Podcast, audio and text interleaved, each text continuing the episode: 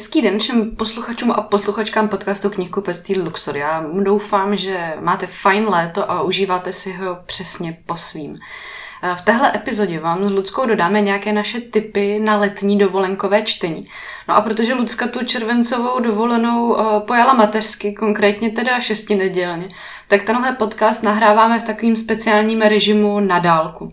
Já věřím, že budete schovývaví, i kdyby to na tom poslechu bylo trochu znát a tímhle zdravím Lucku na letnou a předávám jí slovo. Ahoj, i ode mě tady dneska dostanete nějaký ty ultimátní typy na letní čtení, eh, ať už vaše dovolená bude vypadat jakkoliv, ať už se chystáte do Karibiku nebo na chorvatskou pláž a nebo třeba jenom doma na balkon.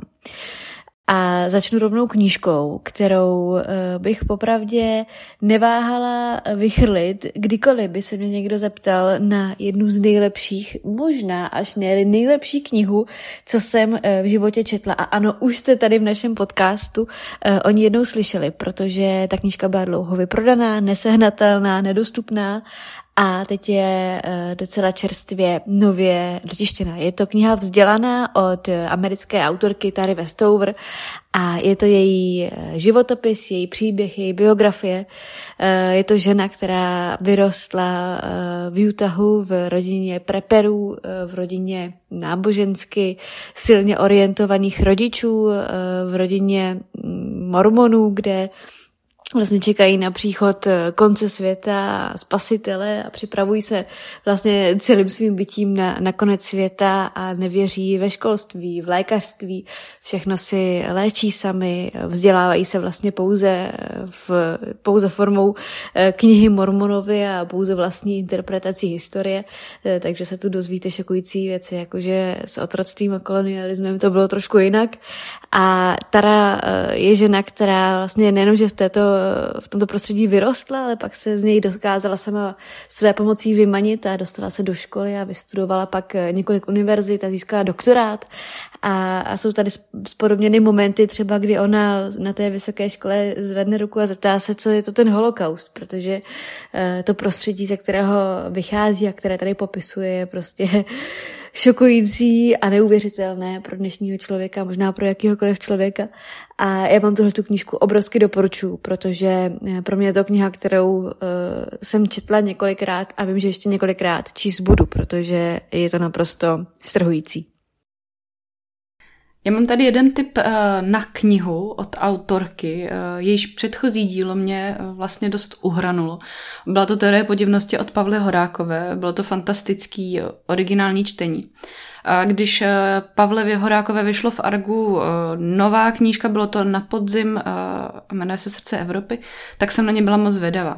Tahle ta kniha je dialogem dvou vypravěček. Jednu potkáváme v současnosti, učitelku Anešku, která odjíždí do Vídně na jakýsi výzkumný pobyt a vyrovnává se se svými vlastními nejistotami a reflektuje hodně na svůj život a na to, eh, čím eh, si není a je ve svém životě jistá. Druhou tou ženou je Kateřina. To je její dávná příbuzná, která žije na Moravě nedaleko hranic, eh, částečně i ve Vídni a právě ve vzpomínkách se vrací ke svému životu i k životu tehdejší Vídni. Obě ženy od sebe dělí více než 100 let. Ale to, co je spojuje, je vlastně právě fascinace tímhletím městem Vídní, srdcí Evropy. My právě díky Anešce eh, se dostáváme do té současné dně a zjišťujeme, jak moc je propletená nejen historie českých zemí a Rakouska, ale vlastně i osudy eh, Čechů a Rakušanů, potažmo teda Němců protože vlastně Vídeň na začátku 20. století byla nejenom kulturní metropolí, jak je tak nějak všeobecně jako známo, ale co do počtu českých obyvatel, ona byla druhým největším českým městem. Ta enkláva těch eh, Čechů tam byla tak silná, že se to opravdu takhle říkalo. Každý správný vídeňák prý měl dokonce českou babičku. To je takový úsměvný. Každopádně Pavla Horáková v tý, eh, ve své knize na pozadí toho příběhu rozplétá tyhle ty neuvěřitelně komplikovaný propletence eh, té české-rakouské historie a osudů. A vymezuje se tak nějak eh, proti té často černobílé národní mytologii. Poznáte to na jménech, na překladech jmen, ať už do češtiny a nebo právě do němčiny. Poznáte to na ulicích, architektuře, v kultuře, hudbě, výtvarným umění. A já musím říct, že neuvěřitelně obdivuju tu jako preciznost, eh, kterou si autorka dala s rešerší, kterou musela podniknout, protože to musela být asi opravdu hodně hluboká. Ona poukazuje na mnoho historických detailů a souvislostí a myslím, že ta kniha hodně tíhne k literatuře faktu. Kdo by toužil vlastně pro, po, spíš po tom ději a po tom příběhu, tak bude asi zklamaný. Ale musím říct, že tahle ta kniha je vynikající a stejně jako teorie podivnosti, její předchozí, je neuvěřitelně originálním počinem. Taková perlička k tomu nakonec. Eh, my jsme si dlouhou dobu s Ludskou mysleli, že na obálce je perník, já nevím proč, protože Vídeň a je to prostě řízek, je to vídeňský uh, řízek, tak je to. Dalším mým typem uh, je čtení, který já jsem dva roky zpátky, dvě léta zpátky prověřila jako velmi, velmi příjemný a ideální letní čtení. A to je knížka Červená, bílá a královsky modrá od eh, Casey McQuiston, což, což jsou eh, nebinární autor uh, young adult queer romantických knížek a tahle ta knížka je oddychová, odpočinková, eh, je tam eh, erotika, je tam docela explicitní erotika, takže pokud byste se toho třeba děsili, tak, eh, tak to radši sáhněte po jiní, ale pokud vám to nevadí, tak tahle ta knížka je strašně milá, rostomilá, mm, hrozně mi to bavilo, je to, je to oddychovka, je to peprný, je to svěží a je to hrozně fajn. A hnedka za ní bych vám eh, neváhala doporučit eh, novou knížku eh, Casey McQuiston, která vyšla pár měsíců zpátky v češtině a to je knížka Poslední stanice, opět queer romantika. Červená, bílá a královsky modrá popisuje vztah dvou kluků, kdy jeden z nich je synem americké prezidentky a druhý z nich je mladým členem britské královské rodiny. V té poslední stanici jde o vztah dvou holek eh, a taky trochu o cestování časem, takže opět je to takový lehoučký a oddychový a na léto úplně, úplně ideální. Bern.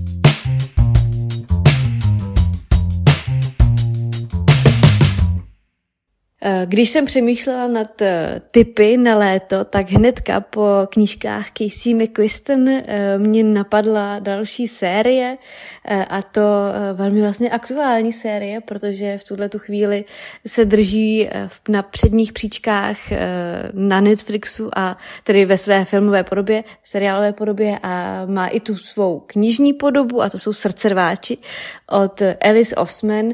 Opět uh, queer romantika ze střední školy a něco takhle milýho a rostomilýho uh, jsem snad ještě uh, nezažila, protože tohle je série, která vás tak neskutečně pohladí po duši a když to budete číst, tak vám bude tak hezky a tak jako teplo u srdíčka, že Vlastně nevím, jestli jsem četla něco podobného, co by mě takhle krásně hladilo po duši.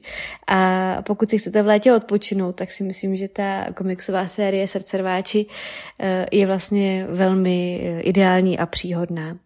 Eh, ta komiksová série je taková i krásně pestrobarevná, budete ji mít samozřejmě přečtenou za chvilku, to, to je jasný, protože to není nějak rozsáhlý, ale je to, je to hrozně milý. Jestli to máte trošku podobně jako já a máte v létě v těch eh, chvílích volna eh, potřebu se nějak jako vzdělat a připravit, eh, být trochu silnější v kramflecích a na ten hektický podzim, který je za rohem, tak sáhněte po knize nebo příručce Holek z červené propisky. Je to už třetí knížka z jejich dílny, ty předchozí dvě se jmenovaly 100 perliček pro nemilovníky češtiny a 100 přešlapů pro nemilovníky češtiny. Eh, tentokrát eh, holky Karla a Sabina eh, zavítali k e-mailům. Věnovali se tomu, jak, jaká jsou pravidla formální e-mailové korespondence ale zároveň vám dají taky mnoho typů a rad, jak si zlepšit třeba psaný projev, jak se nenechat zahltit maily, jak se vyhnout nejčastějším chybám nebo jak efektivně komunikovat. Tahle ta další příručka se jmenuje e-maily a jejich nepravidla a jestli vám 100 eh, perliček nebo červená propiska už párkrát zachránili život, když jste psali nějaký text eh, a nebo možná e-mail, tak tahle ta knížka je určitě pro vás správnou volbou. Musím říct, eh, že je to perfektní co do obsahu a moc pěkný co do formy, takže určitě doporučuju. No a po těchto těch uh, miloučkých a krásných knížkách uh, musím trošku přitvrdit. A můj další letní tip je knížka Svolení od Vanessa Springory. Uh, tahle ta kniha se ve světové literatuře předloni, tuším, kdy vyšla, docela výrazně zapsala, protože je to kniha, která opět vypráví osobní příběh samotné autorky Vanessa Springory. Vanessa Springora je nakladatelka ve francouzském nakladatelství a vypráví příběh, který se jí stal, když byla nezletilá a kdy před zraky francouzské společnosti, před zraky svých rodičů, měla vztah eh, s 50-letým mužem, a to je jako opravdu mladinká dívka, a ten vztah je šokující, je, je samozřejmě jako mm, asi odsouzení hodný, na tom bychom se asi všichni shodli. A něco takového číst. Eh, v člověku vzbouzí spoustu eh, nepříjemných pocitů, a samozřejmě to trošičku evokuje příběh Lolity, ale, ale ne úplně hezkým způsobem. Opět je to knížka, kterou mám zařazenou mezi těmi, co čtu opakovaně, nebo co chci číst opakovaně, respektive já jsem ji už jednou četla a pak jsem ji asi o rok a půl později poslouchala jako audioknížku. A opět to byl silný zážitek, takže pokud chcete něco vyloženě strhujícího, ale ne úplně milýho, naopak jako syrovýho, tak eh, doporučuji eh, svolení od Vanessa Springory. Můj další tip uh, opět není ze soudku milé oddychovky, bal právě naopak. A to jsou dvě knížky od české autorky a koreanistky uh, Niny Špitálníkové. Uh, její první knihou, kterou mám na svém seznamu knížky, který doporučuji po každý, je kniha Mezi dvěma Kimi, která je takovým, bych řekla, jejím úvodem do uh, problematiky uh, Severní Koreji, do toho, když se chcete vlastně vůbec dozvědět, jak to vypadá v nejuzavřenější zemi světa, jak to vypadá v zemi, kde je úplně, úplně diametrálně odlišný svět, kde, kde všechno funguje úplně jinak a kde se čas bohužel zastavil dávno, dávno v historii, tak knížka Mezi dvěma Kimi uh, je na to úplně fantastická. A samozřejmě musím doporučit i její nejnovější knížku, která je neuvěřitelná. Myslím si, že to je obrovský přínos pro, pro tu českou scénu a pro vůbec povědomí o tom, jak eh, život v Severní Koreji vypadá. A e, to je knížka Svědectví o životě v KLDR, e, což jsou rozhovory s uprchlíky, e, kteří uprchli ze Severní Koreji, s lidmi, kterým se podařilo uprchnout e, z režimu, e, a nebo taky e, lidé, s lidmi, kteří byli utečeni, což je hrozně divný tvar, ale je tady třeba výpověď eh, mladé ženy, jejíž rodiče za, zařídili to, že byla vyvezena, aniž by o tom věděla, ze Severní Koreji. Eh, myslela si, že jde někam na školní výlet do Číny, ale ve skutečnosti jí zařídili útěk aniž by ona chtěla a byla pak za to naštvaná. To je hrozně zajímavý, jsou tam strašně rozdílné osudy, různý typy lidí a různé příběhy a je to hrozně zajímavý a opět uh, můžu za sebe doporučit, já jsem tu knížku četla a pak s časovým odstupem jsem ji poslouchala jako audioknížku. Takže pokud uh, si při svém letním cestování budete chtít uh, číst ušima, nebo třeba půjdete někam na túru a budete potřebovat oči a ruce, ale uši budou volný, tak opět skvělá audioknížka.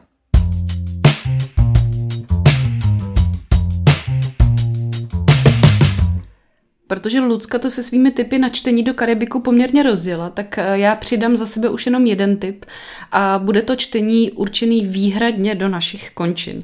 Eh, je to Brno 100 gastromapa Lukáše Hejlíka od eh, nečekaně Lukáše Hejlíka. Je to už třetí ediční řada průvodců, Lukáš si tentokrát vybral Brno, kde je podle něj teďka opravdu pozoruhodná koncentrace kaváren, barů, byster, restaurací a pivnic. No, posuďte sami. Každopádně eh, dal dohromady víceméně žánrově dost rozmanitou stovku svých vůbec nejoblíbenějších podniků, přidal typy na místa eh, na výlet, kulturu, architekturu, ubytování nebo prostě místa, eh, který byste mohli chtít vidět. Takže jestli jste, jako jak se říká, foodies a ta pravá letní dovolená jsou pro vás gastrotolky, tak tohle je jasná inspirace pro vás. Na mém uh, seznamu knížek, který bych si vždycky uh, vzala na dovolenou, je vždycky něco od uh, mý francouzský oblíbenkyně Delphine de Vigan.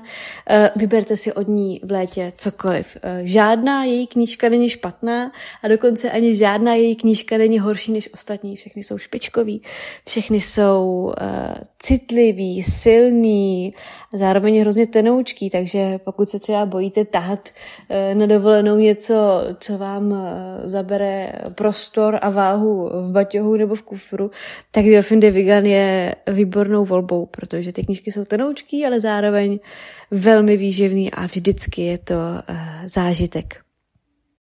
No a uh, kdybych měla um, doporučit letní čtení, který má tu podobu, že ta knížka není oddychová vyloženě, eh, má nějaký důležitý, závažnější téma, ale zároveň eh, je to knížka, která je stravitelná a snadno napsaná, respektive dobře a lehce se čte, není to nějak eh, kostrbatě napsané nebo příliš, příliš jako nečitelné, pokud si rozumíme, tak bych vám doporučila téměř cokoliv od eh, autorky eh, Jodie Picoult.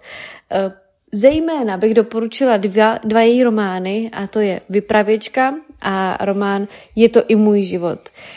Tyhle ty knížky Tyhle ty knížky vůbec nepopisují nějak lehký příběhy, naopak vypravěčka tematizuje druhou světovou válku a román Je to i můj život bojí dítěte s rakovinou, což je velmi, velmi těžký téma, ale jsou tak jako, mm, nechci říct chytlavě napsané, ale vlastně jsou chytlavě napsané. Je to hrozně silné, je to pohlcující a jsou to příběhy, do kterých opravdu jako zapadnete a stanete se jejich součástí a, a nebudete téměř moc eh, to čtení odložit, tak eh, vám doporučuji Judy Picoult a zase jako prakticky kterákoliv její knížka, eh, kterýkoliv její román je skvělý, ale zejména, zejména vypravečka a zejména je to i můj život.